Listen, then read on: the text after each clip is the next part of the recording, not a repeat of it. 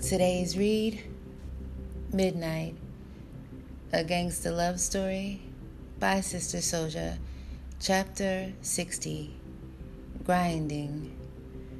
I knew we had to keep on pushing because now, financially, we were next to broke. We still had the minimum $100 in the bank to keep Umma's account open and active, and I still had most of my personal savings. But when you're used to having money, even money that you bank and don't touch, there is a terror that comes when you're down to having none. I'd seen other people walk, sit, and stand with their pockets flat, worrying but not working and not planning to work. I'd seen enough teens who sat and waited for their parents to toss them a crumb for good or bad behavior. I couldn't do it like that. I couldn't live that way. Umma and I still had our jobs and the income we earned. And our attendance, our work, and our reputations were unmatched. Through Umma Designs, we would have to stay grinding to replenish our treasure chest. I reminded myself to be positive because it was no small thing that now we owned a home. I had my eye on that league money now like never before. Vega gave me credit at practice every day for the business approach I took toward my game, and of course, because of the way my skills, he said, made him look good. On Thursday night, when I met up with my wife at the museum, she had three copies of the Museum of Modern Art program for her art show. It was a fancy pamphlet printed on expensive paper. A big deal, as her cousin pointed out. I carried her shopping bags. At our Brooklyn apartment in our bedroom, she opened one of her boxes, peeled back several layers of rice paper, and revealed a beautiful white kimono made of 100% silk. Instead of embroidery, Akemi used a jet black marker and drew the New York City skyline on the bottom part of the kimono. The images were delicate and intricate and accurate. I imagined that she had seen the skyline from the Empire State Building or from the distance in Edgewater, New Jersey, where you can stand right at the Hudson River and look across at the sparkling skyline. She used some type of dye or watercolor to create the brown and gray buildings as well as the colorful skies with the setting sun descending from over New York City. The sleeves were a wicked cut, widened at the wrists. As she draped it over herself and extended her arms, I could see the intricate designs she had drawn. It was awesome to me. Umma would have done the borders with a needle and thread and made it more than exquisite. But Akemi used a marker and paintbrush and made it incredible also. I called Umma and Naja in to take a look. Umma walked a circle around Akemi. She touched her shoulders and spun Akemi around so that the back of the kimono was now facing me. I could now see how she had painted the rising sun of Japan on the back. I looked at it all once again and put it together in my mind. In front of her was New York City. Behind her was Japan. On her sleeves were the blue waves of the ocean. With her lovely hand drawn and hand printed, hand painted kimono, Akemi had achieved the impossible. She had impressed Umma with designs that Umma had not thought of herself.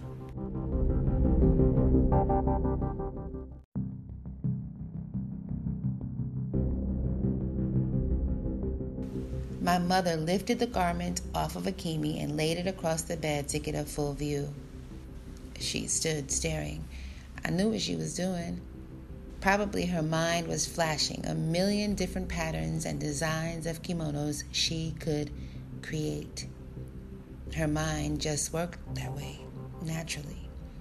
Probably she had already concocted an idea of a kimono she could design and sew from scratch as a gift to Akemi her heart worked like that, naturally. I want to make something too, Naja said, speaking in Arabic. You guys are just too good. I'll never catch up. Umma hugged her, and I did too. And Akemi joined in also. You will learn, Umma promised Naja. We enjoyed a late night meal made of Umma's pre prepared foods. The seasoning soaked in and blended so well, it was better than freshly cooked.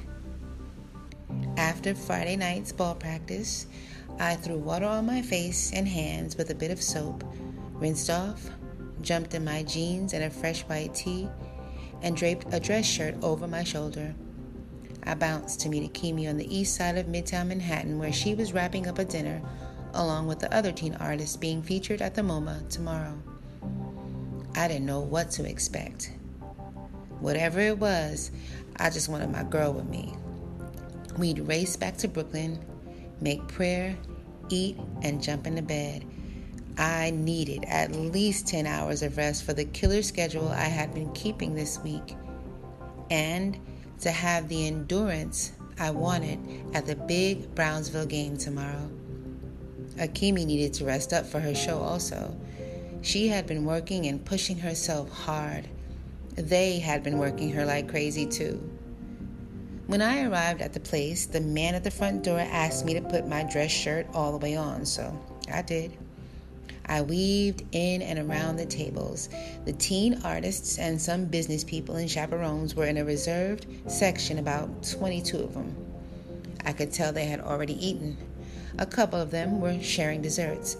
Many of them had broken up into cliques and were conversating. Akemi jumped up as soon as she saw me. I walked toward her.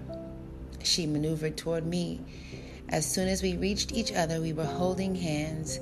I pulled her a bit closer and turned to leave out the door. As we were walking, a woman from the VIP area followed us. She began clearing her throat loudly enough to catch my attention.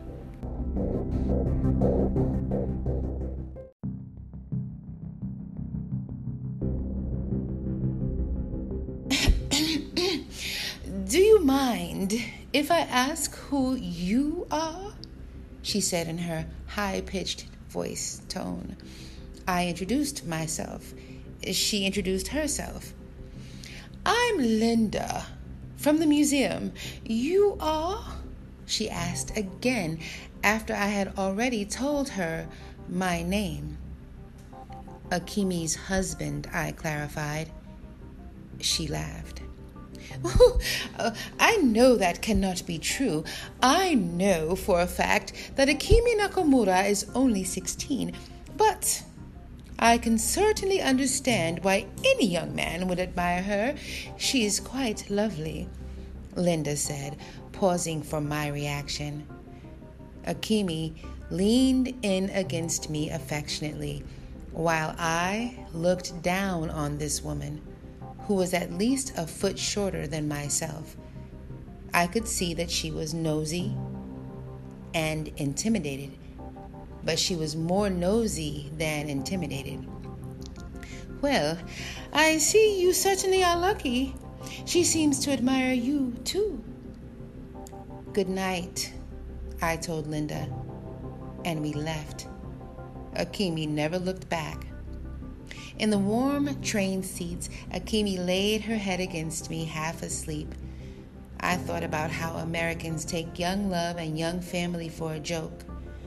I wondered if they thought Akemi and I would be better people if we just made love and used a condom and didn't do anything crazy like get married. Or maybe they would have found us more acceptable if we just had sex without a condom and aborted the babies each time they popped up. Or maybe we would be considered more rational if we both had sex with random people for recreation instead of getting too serious at a young age. I was really understanding Umma's rage with Americans on this topic. Back in Little Sudan in Brooklyn, we had showers, family prayer, and soup and salad. We kept it light. Behind my closed door in my overheated bedroom, I could still see the light blue summer night sky. With my window open, I could hear music streaming in. I lay on my single bed beneath a cool sheet with my wife. I felt her little hand stroking my body lovingly. She began combing through my nappy pubic hairs with her fingertips. Coach said sex would drain us. To be top notch, we needed to leave the females alone until after the game. But she crawled on top of me nude, her hair brushing on my shoulders, her breasts brushing against my chest, her lips moving on my mouth, begging to taste my tongue. I couldn't fucking resist her. I just didn't want to. And what better way to be rocked into a good, deep sleep than this?